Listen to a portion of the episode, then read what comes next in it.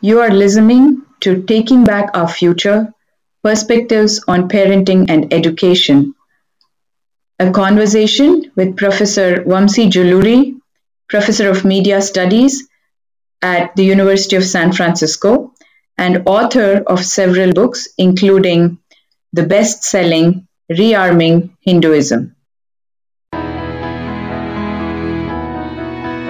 Namaste, everybody. Thank you so much for joining us today. Uh, we are super excited and pleased and honored to have uh, Professor Vamsi Juluri with us today.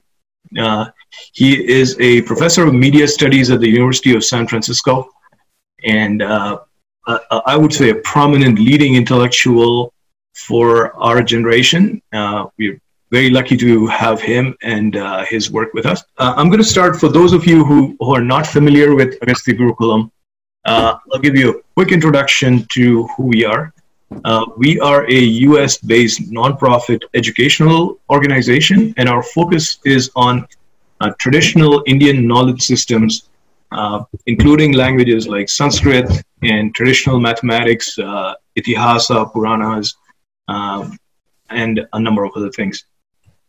Now, for Professor Professor Juluri, as I mentioned, he has written a number of books, uh, both fiction and nonfiction. Some of that we'll talk about today, and uh, he's also uh, widely published in uh, leading newspapers uh, and magazines and a number of other media outlets around the world. He most recently he's written a the second a book in it, uh, Kishkindha Chronicles. It's I believe it's a trilogy, but uh, he can correct me.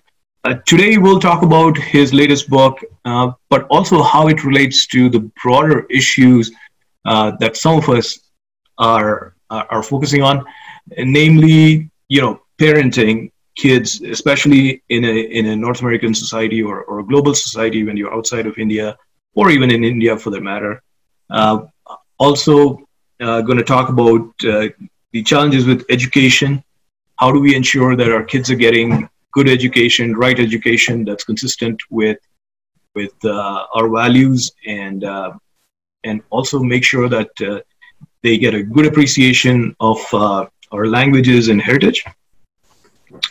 generational conflict, you know, as kids get older and they go to colleges, they seem to go through a transformation and some of that has been identified by a number of other authors. So, without much ado, I mean, uh, you know, it's, it's going to be a wide-ranging, broadly, uh, broad sweeping uh, conversation. And uh, with that, uh, thank you, Vamsi Juluri So maybe I'll, I'll start with uh, with your personal journey and try and kind of understand, you know, the career choice you made and how you ended up where you are. So what what made you write? What made you you know what led you to being a writer of your fiction and nonfiction books? Namaste, and thank you to you and Agastya Gurukulam for hosting this talk. So, uh, I'm here to talk about uh, my new book and some of my earlier books. And uh, uh, I write books because that's where I feel most at home, I guess, with myself. Um, that was one of the few things I discovered at a very young age. I seemed to be somewhat good at writing.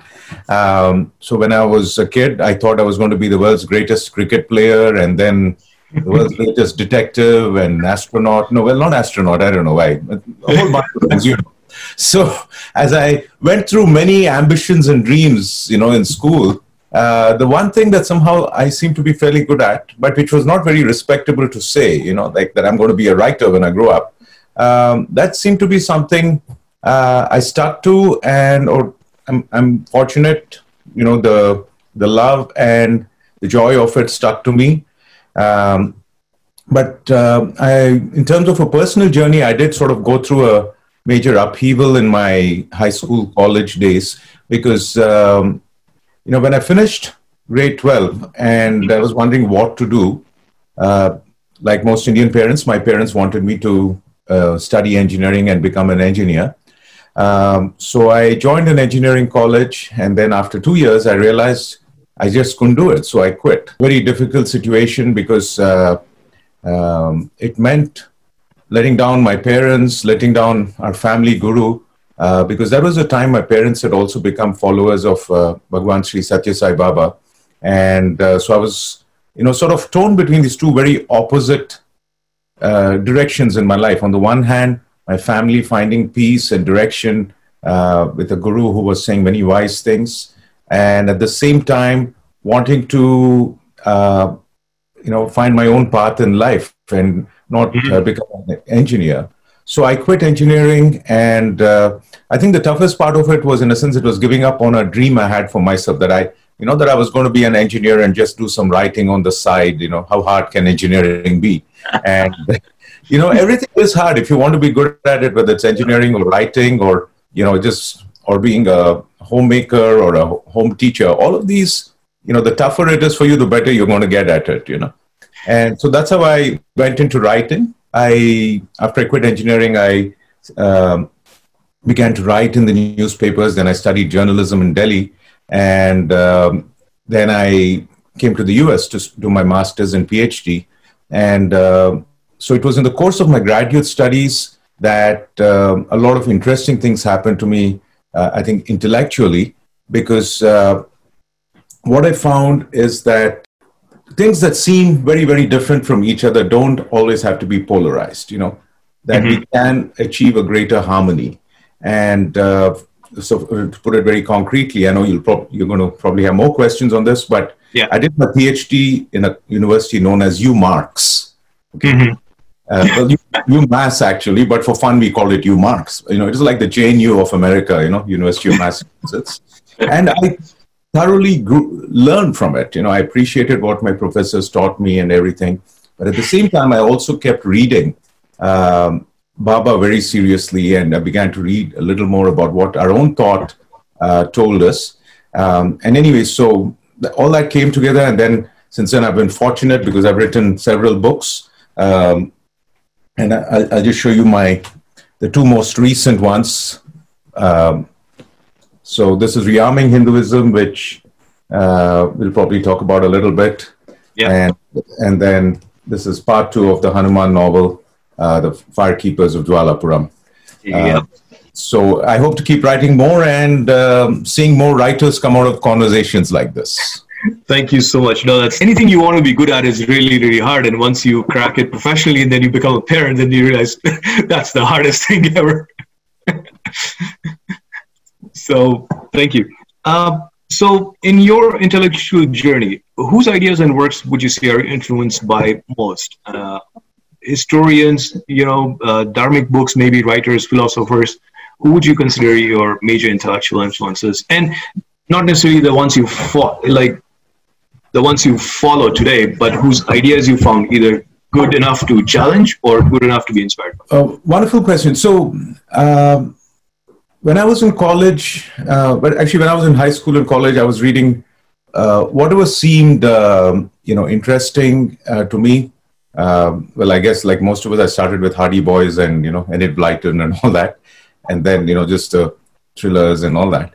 Then when I was in college, I began to really read questions, uh, books. I think which you could say were about the meaning of life, you know, for lack of a better word. You know, the uh, I, I remember second year engineering uh, when I finally gave up on studying, you know, my um, electrical engineering and all these very very difficult things.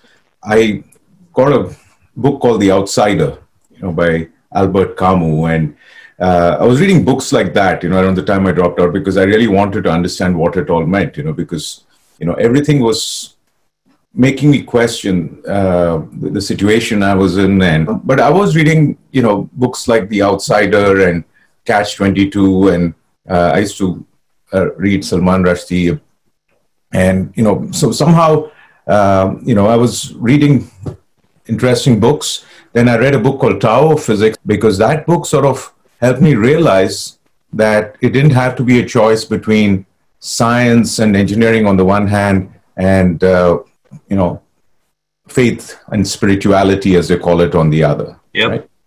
um, I, I you know that everything was the same. Ultimately, truth and knowledge were the same. Uh, then, when I was in college, is sort of when I think when I was doing my PhD, uh, I read some of the formative books which uh, have been with me a long time. When um, you know some of the books in my own field of uh, media studies and uh, cultural studies, um, you know, those were very useful for me to understand the world. Uh, but I was also reading a lot of books by uh, Sri Satya Sai Baba because you know until then those first ten years Baba was like just like Guru. You know, we went and prayed to him and said, you know, give me this, give me that, mm-hmm. and then, and in the late nineties, you know, when the internet started, I remember we had this browser called Netscape, and uh, my homepage was um, mm. the Satya Sai thought for the day, and I would read that you know very diligently every day. Then I would read uh, his discourses, uh, particularly a book called Vidya Vahini and uh, uh, Jnana Vahini, because he was also an educationist. And in fact, the way my father got engaged with him uh, and his, his world was that my, my father was a professor of zoology. He was invited to Puttaparthi to help set up the zoology department there. I remember in the mid 80s, he went two, three times. In the beginning, he said, You know, I'm just with the university, I have nothing to do with the, you know. So then the second or third time he went and said, It's real. And my father, was very sober, grounded person, a very, very, you know, devout, orthodox man. And, you know, when he said, you know, he's real, you know, so he's real. He said, no, he's God. He's, he's, he's, in, he's avatar for us. And uh, um, so, I mean, I've written about some of this in a book I'll publish eventually called The Guru Within. Um, mm-hmm. So Baba's writings were very influential. And just yesterday, in fact, I saw an amazing thought for the day where he said, you know, the role of education, and I want to share this because uh, you know we're all parents and educators here yeah. uh, and students. You know, the role of education isn't simply to go from falsehood to truth, but from partial truths to truth. Everybody's in their little bubble, you know, of partial truths: left wing, right wing, um, you know, Hindu, Hindu phobic, all that. Uh, so I'll just quickly mention one or two more books. Um, which were very formative for me. Um, so th- this was a, a book my mother got me uh, about 10, 12 years ago. It's called Satya Sai Parenting. It was written by an American devotee. I and I saw it, I was like, okay, you know. But then when I read it, I realized it's very, very interesting because, you know, two of the most important things we do in our lives, which is, you know, uh, fall in love or get married and then have children, we do without much reflection, mm-hmm. right? Why we do it. And um, I'm actually reading a lot about that now. Um, so this book really, you know, helped helped me start thinking about mm-hmm. why why are we born? Why do we choose to, you know, bring somebody else into the world? Um, so those are the books I'm reading, and um, um no matter how many books you read or write, uh, the value that having even a small book from your parents has in your life is tremendous. Wow. So that's incredible. And uh, so, what I wanted to, uh, you know, just throw out there as a very concrete action item right away for parents, uh, young parents especially who are in our meeting today, um, you know, start thinking about writing a memoir or at least gathering anecdotes. Okay? Yeah uh, your children may or may not be interested right now, uh, but it's worth passing on the stories about how you felt when you were a child, what your parents and grandparents told you. Yeah. Uh, write down even mundane details because all the value and beauty and meaning we find for our lives is in the mundane details. You know, so yeah, yeah. Agastya Gurukulam is a non-profit organization dedicated to reviving the traditional system of Bharatiya Shiksha and decolonizing education. Agastya runs the world's first and only Sanskrit immersion online school. Would you like your child to be deeply rooted in traditional Bharatiya culture and yet successful in the contemporary world? Explore Agastya's part time and full time learning opportunities. For more information, visit Agastya's website at www.agastyagurukulam.org. Admissions are now open for the 2021 22 school year.